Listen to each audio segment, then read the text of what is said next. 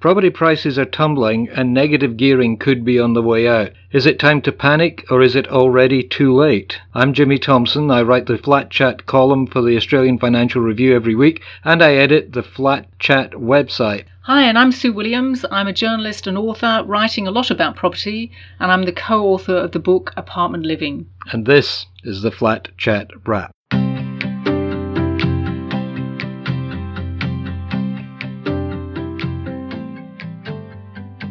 Hi, Sue. Hi, Jimmy. So you say prices are tumbling? Well, aren't they? Well, I guess they are. Certainly in specific areas and for particular types of property, often apartments, sadly. So, what kind of what kind of property are you talking about? Sydney and Melbourne have both had a, a, a, big softening in prices recently, but they're in some areas they're holding up quite well, and in some areas they're being impacted much more than others. There are areas where there's a bit of an oversupply of apartments at the moment. We're looking in Melbourne at the kind of around the Docklands, and we're looking in Sydney around Green Park. Uh, lots of those apartments are coming online more or less all at the same time, and so there is a an oversupply which is kind of helping helping prices fall a little bit further. And what about, is there anywhere that's uh, holding up their prices? Yes, um, there are lots of areas which are holding up the prices. I think eastern suburbs of Sydney is, is doing pretty well. Um, the lower North Shore of Sydney is also doing well, and the upper North Shore and the inner West. Those kind of really popular areas are doing well. And in Melbourne, um, we're seeing places like Toorak's prices only softening a little bit. You know, those kind of places that are in high demand, Brighton, all those kind of areas.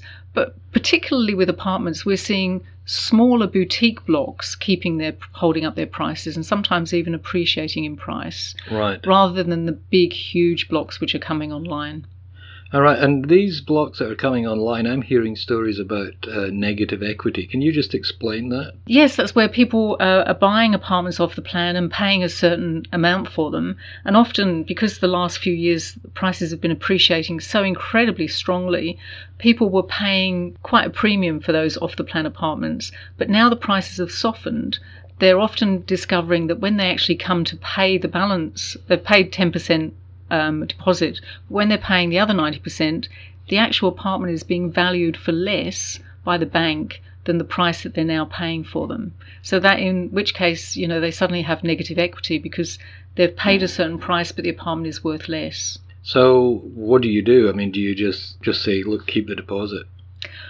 Well, it depends. I mean, if you really like the apartment and it's something that you really want to live in and it's a location that you really desire, um, you may well think, well, prices go up and down on cycles, and you may feel that we're kind of getting towards the bottom of a cycle now, and, and the cycle may be moving back upwards, maybe bouncing back. So you may think, well, you know, it's just a short term loss, and hopefully for long term gain if you've chosen well. Other people may find it very difficult, particularly investors, because they've been investing to, to make a profit, really. Um, so then it's much harder to make a profit. They might want to negatively gear, but that's something where we're coming on to later as well. Some people are, saying, well, no, I don't want to complete this purchase. So then they're, they're foregoing their 10% deposit, they're losing that 10%. And many people can't really afford to lose that 10%.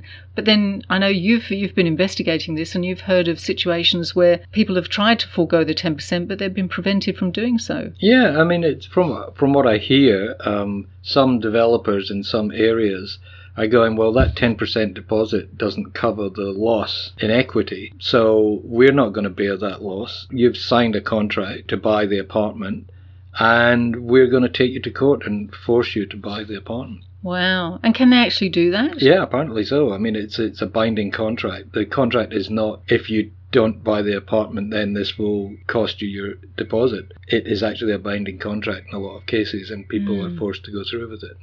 It's interesting, isn't it? Because we always think, well, developers bear the risk of changes in the market.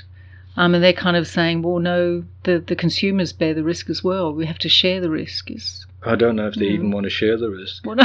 they, want, to, they yeah. want the benefit. Yeah. I mean, we had the whole um, the clawbacks, the Sunset clawbacks scandal, you mm. know, where mm. they were deliberately delaying the f- completion of apartments uh, so that they could uh, put them back on the market. And uh, you know, the people who put their deposit down were handed their deposit back, but suddenly found themselves in a market that was much um, harder to get into with the money that they had. Mm.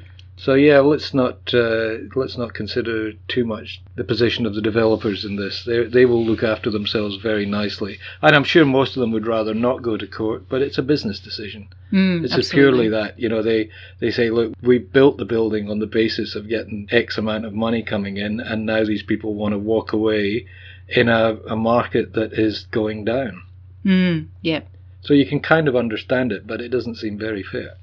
No, it doesn't really. So it's very difficult for, for consumers who have bought apartments where in areas where prices may be falling really. If it's any consolation, lots of researchers and analysts keep suggesting that we're actually approaching the bottom of the market now and they expect the market to bounce back either late this year or early next year. But, you know, still it may take a while to bounce back to, to previous prices. I mean, we've had over the last few years we've had huge price growth really. It all seems to happen very quickly though, doesn't it? I mean, I Mm. think as soon as there's a sign, like if anybody listening to this might go, hey, now would be the time to buy an apartment in uh, one of these blocks where people are desperately trying to get rid of their apartments. Well, that's right. And and then as soon as that happens, then there's a stampede back.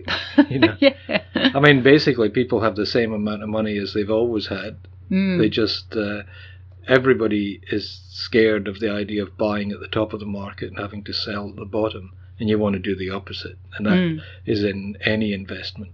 Mm, absolutely. And um, it's interesting. You might be moving into an apartment or buying an apartment because you're downsizing or upsizing. If you're downsizing, a falling market, you're you're doing less well because you're selling your big home for a lot less than your than the money you're making on the apartment. Um, if you're upsizing from a smaller apartment into a bigger apartment, then you're doing better because you're paying a lot less for a big apartment than you are Than you would have. than you would have done with Yeah, this, right. you So you're getting more bang for your buck. That's basically. right. So I guess in any cycle there are always winners and losers. Yeah, Um, yeah. And the idea is hopefully to try not to panic. Don't panic. That's your. That's our advice from the Flat Chat Wrap. Don't panic. Um, we'll be back in a moment to talk about negative gearing.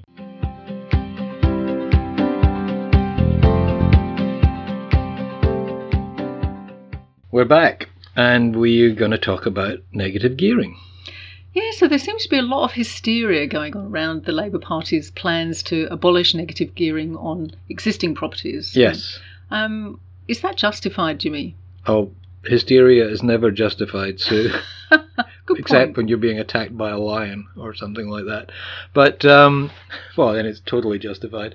Um, or when you've tried to walk away from your off-the-plan apartment and they tell you you're going to be sued, uh, that that would be justified hysteria. No, negative gearing is well.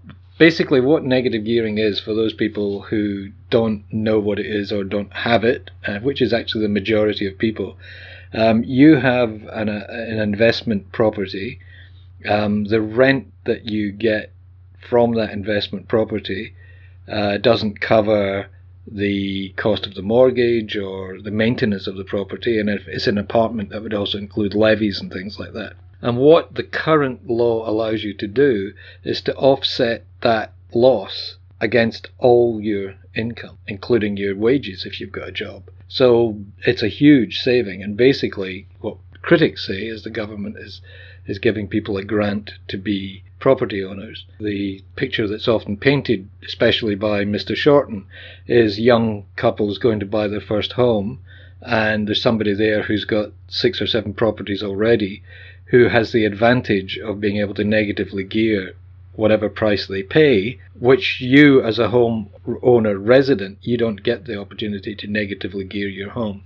So it's unfair competition, you know, because the investors can maybe afford a bit extra when they're um, competing with you Yeah. at auction. Yeah, so it inflates the the pr- the price. Now, the problem is, as many people point out, well, that's going to push down property values, which kind of makes sense because now, to be clear, negative gearing negative gearing is going to be grandfathered, as they call it, which means that any existing arrangements will stay in place. However, if you have half a dozen properties and you decide to sell one of those properties or all of those properties, the person who's buying it will not get the benefit of negative gearing.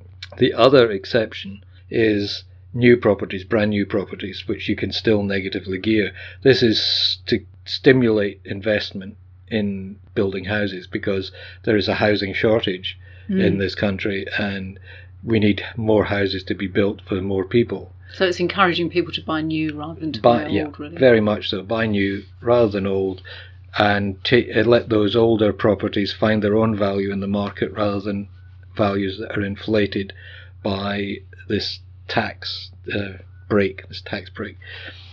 The other complaint, the other criticism that's been raised at this is because people can no longer offset their losses on rental properties, then rents will go up to cover the losses. Maybe. But then you think, well, you just told us that all the property values are going to come down. So obviously, then eventually rents will come down.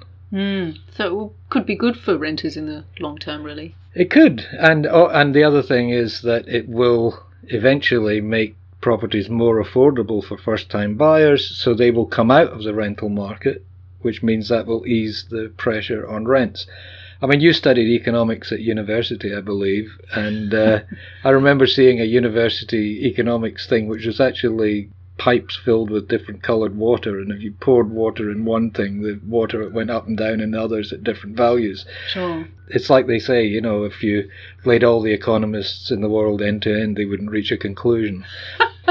so, sure. so everybody has a different opinion, but mm. the the truly independent people, the ones who aren't either working for the coalition or, or against Labour or vice versa, are saying, yes, it will make a difference, but not a huge difference. Things will kind of even out, and at the end of the day, we'll have a much fairer system where somebody who has eight properties is not being subsidized by the people who can't even afford to buy their first property. Right, because I think there have been some figures that have come out to say exactly how many people are negatively gearing property, and it's a lot fewer than one would think. Yeah, I mean, there's a lot of negatively geared property around, but the the number of people who are doing it is a lot smaller, and and it's mm. multiple properties. It's a way, it's a it's a business, you know, for a lot of people. Now, those people who I would guess will not be voting Labour at the next election, possibly not anyway,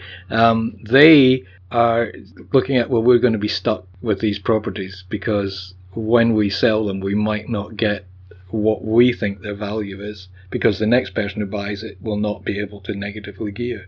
Yes, but then prices have gone up so much in the last few years. I mean, they've made they've made their money anyway. They don't need to make extra money by selling properties which can be negatively geared. So, yeah, the funny thing about people with money is they always want more. I've never met mm. anyone yet who's gone, you know what, I've made enough money in my life, I don't need any more, I'm going to give the rest of my money to charity. It kind of doesn't work like that. Once no. you've once you've got the taste for it, it's, mm. it's like fried chicken. Once once you've got the taste for it, you keep going back for more. Yeah, absolutely. So we're kind of thinking a lot of the hysteria is just really not warranted because you know it will affect some people, but it it will benefit a lots of other people, and really, as a general rule, it will all even out in the end. Yeah, I think the the problem right now is we're in the middle of an election, and mm. the hysteria is being generated deliberately by mm. one side or the other. Mm. Um, we just keep getting figures thrown out. Uh, they become headlines, and then the next day the actual figure comes out, and you realise that whatever the politician on whichever side said that was the facts mm. turn out not to be the facts after all. Sure. And we had the case last week when they were talking about the cost of um, changes to the environmental policy, the same report was used by both sides to justify how sure. much this was going to cost. Yeah. So probably now is not the the best time to get a coherent and uh, independent opinion, but the general consensus is it will all sort out at the end of the day. Mm. Yes, there will be losers, and yes, there will be winners, and all you can do is cross your fingers and hope that you're not one of the losers. A lot of people, and I include myself in, in this category, a lot of people think there's going to be a flurry of uh, house uh, property sales. Uh, or purchases before January before, the first, when this policy will come in if yeah, Labour win the election, and they will, don't abandon the, the policy in the meantime. Yeah, there's always a yeah. chance they might do that. Yeah, always. Well, they're politicians. That's what they do. But yeah, I think there'll be a lot of people buying into investment properties before this comes in so that they can take advantage of the, the grandfathering. Sure. It was interesting. Um, I, I've just come back from Kokomo Private Island in Fiji, which oh, is owned lucky by, old. Yes, yes. which is owned by the property developer Lang Walker, yeah. who's an extraordinarily clever man. I mean, I don't know whether he's clever or lucky, probably a combination of both. But he was the man who sold his property business just before the dot com collapse. Yeah. He sold it over to Australand. This is Walker Corp. Yeah. And then he bought it back and then sold it again to Mirvac just before the GFC. Yeah. and now he's got Walker Corp again. Yeah. And um, I said to him, you know, what do you think about apartment prices? And what do you think about negative gearing and the Labour Party's policies? And he said, I, I'm not even paying any attention whatsoever because they may not even continue that policy up to the election. And I thought, wow, you know this is a man that we have to actually take notice of because yeah. he's been right so many times in the past. I mean, Bill Shorten is adamant that he will continue, but you never kind of know. No. And I mean, it, it may be, it could be abandoned before the election, or it could be abandoned after the election, or, or watered down in some way. Well, especially if they uh, don't win by as huge a margin as they think they're going to win. Right. You know, if it's yeah. a hung parliament or anything like that, then you'll find people in the middle saying, no, this is too extreme. Sure. And you mentioned my economics degree, and of course, whenever we used to talk about economics, we always used to say the magic words first. Assume a perfect economy. right. Yes. Okay. So only then can you predict what the outcome will be. And of course, there's no such thing. Of course. Right. And on that note, we're going to take a quick break. When we come back, Sue's going to tell us about this new scandal she's uncovered about something called embedded systems. That's after this break.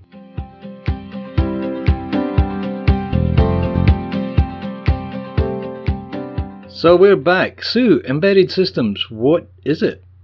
Well, this is a really interesting um, new aspect of new apartments. Really, um, developers are being their profits are being squeezed a little bit because prices have gone down, as we've discussed previously.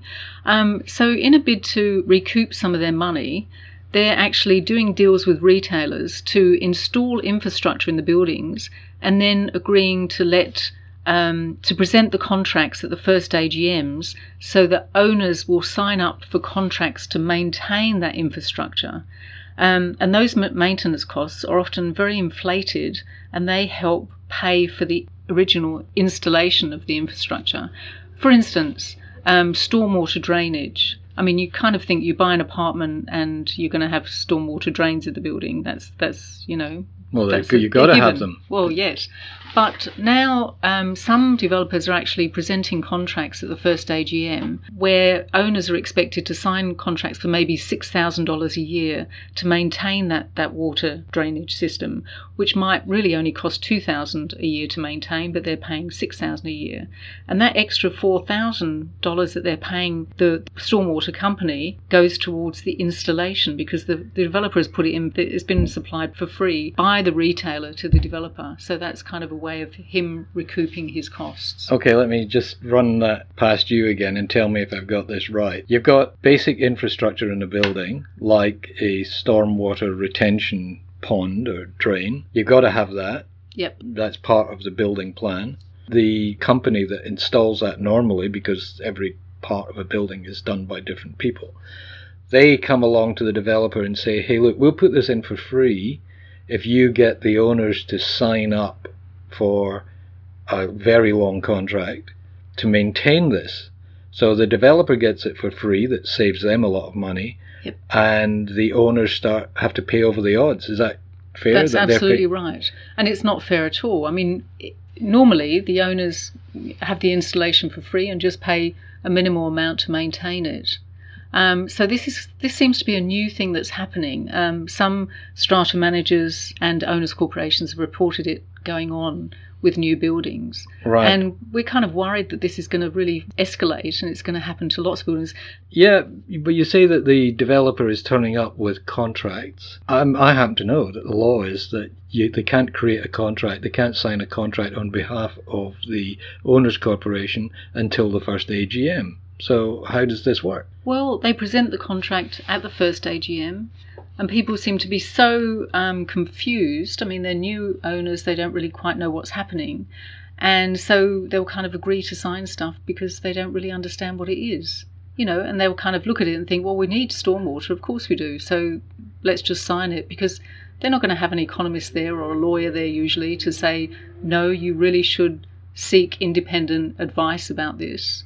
And it's really hard for maybe a strata manager to say to them, I don't think this is going to be fair. Right, well, where is the strata manager in all this? Because legally, the strata manager is supposed to be independent in this situation.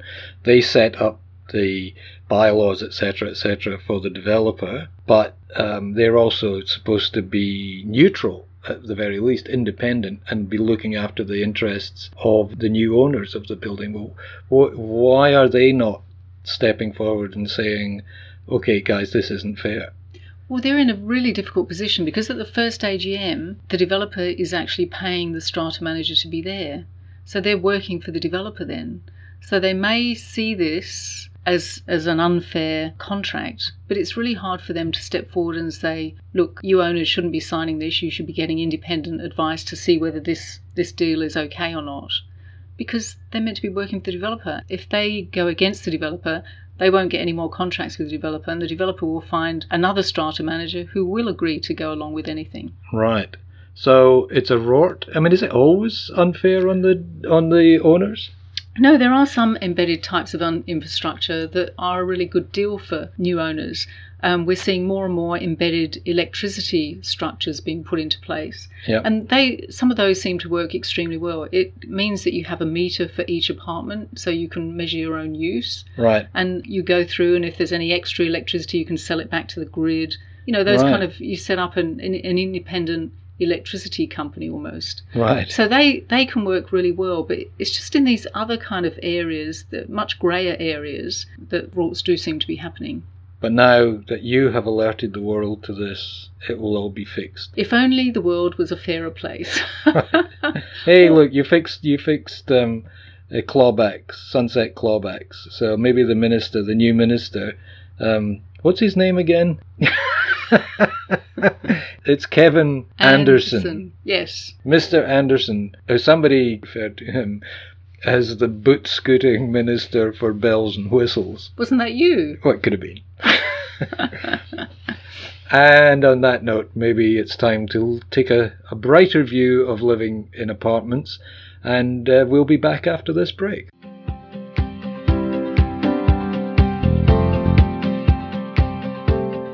And we're back. And Sue, what's your funny strata story of the week? Well, a few years ago, I was living in a two bedroom apartment with my partner, and we both worked from home. So we really needed a three bedroom apartment so we could have an office each because we couldn't possibly work in the same room. And uh, we came up with a really innovative solution. We each had a bedroom as an office, and then we put a pull down bed, which kind of looked like a bookcase, in the lounge room to sleep on. Right and it worked extremely well. Fantastic. And I thought it was just, uh, you know, it was a fantastic idea. And I thought lots of people will, will follow this idea and will copy it because it's so clever. Because you don't use your lounge room at night, so you know why not sleep in it really? Yeah. So so why is this a funny story? So it sounds perfectly reasonable to me. I went to a party, and somebody I was talking to at the party said to me, "Where do you live?" And I told them the building, and they said, Wow, have you heard about this really weird couple who live in that building who sleep in the lounge room on a pull down bed? and I thought with horror, that is me. Yeah. And that's what people think of our fabulous new system. Oh, they, so they... soon afterwards, we abandoned our system and went back into the market and ended up buying a two and a half bedroom apartment. Off the plan. Yes. From and that started Walker a whole new. yeah. Um, yeah, well, my funny story of the week is related to the column I, I wrote about overcrowding and the, the sometimes extreme measures buildings have to take to ramp up their security to make sure you don't have 12 people living in a two bedroom apartment. And you, it's unbelievable the, the security that you've got. I mean, it used to be we had a, a key, a brass key that you, you know, just a normal door lock. That was how you got in and out of your building. and then, of course, as tenancies multiplied over the years, these keys would just roam everywhere. Mm. Um, and then we the electronic key fob, which could be cancelled on a computer. And then we discover that any of the key cutters in Sydney will copy these key fobs for you. Now there's a building, uh, several buildings in Sydney that have a system whereby your key fob activates a thing in the computer that brings up your picture picture of your oh. face, like a passport picture on the screen. Great. So it's sort of face recognition software. Well, right. that's the other half of it because there's a camera, and when you put your key fob against the, the door lock, the camera looks takes a picture of your face and compares it with the one that they've got on file. Mm. So it goes, all right, this is the person who owns this key. Sounds fantastic. Except I've just heard the other day this woman uh, in the city was running out to get a pint of milk or whatever. She accidentally picked up her husband's keys.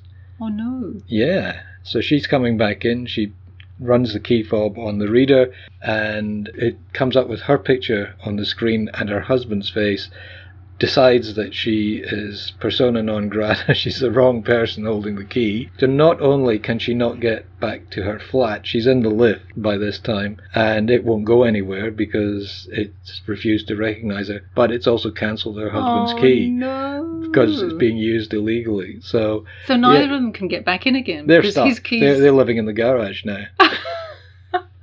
because he's got one of those beeper things. No, no, they just had to go and get the key re-registered.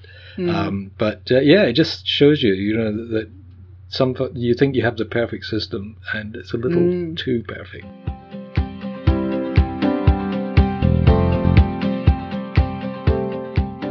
Okay, well, that's all from us for this week. I hope you've enjoyed listening to the Flat Chat Wrap. Thank you very much, Sue. Pleasure, Jimmy. If you do like listening to this podcast, please subscribe on whatever provider you get it from, iTunes. It's all free. It doesn't cost you a cent. You just have to sign up and you get it coming to your phone or your computer every week. And if you have any other issues or questions about living in apartments, go to the Flat Chat website, which is flat-chat.com.au. Thank you very much for listening. Talk to you again next week.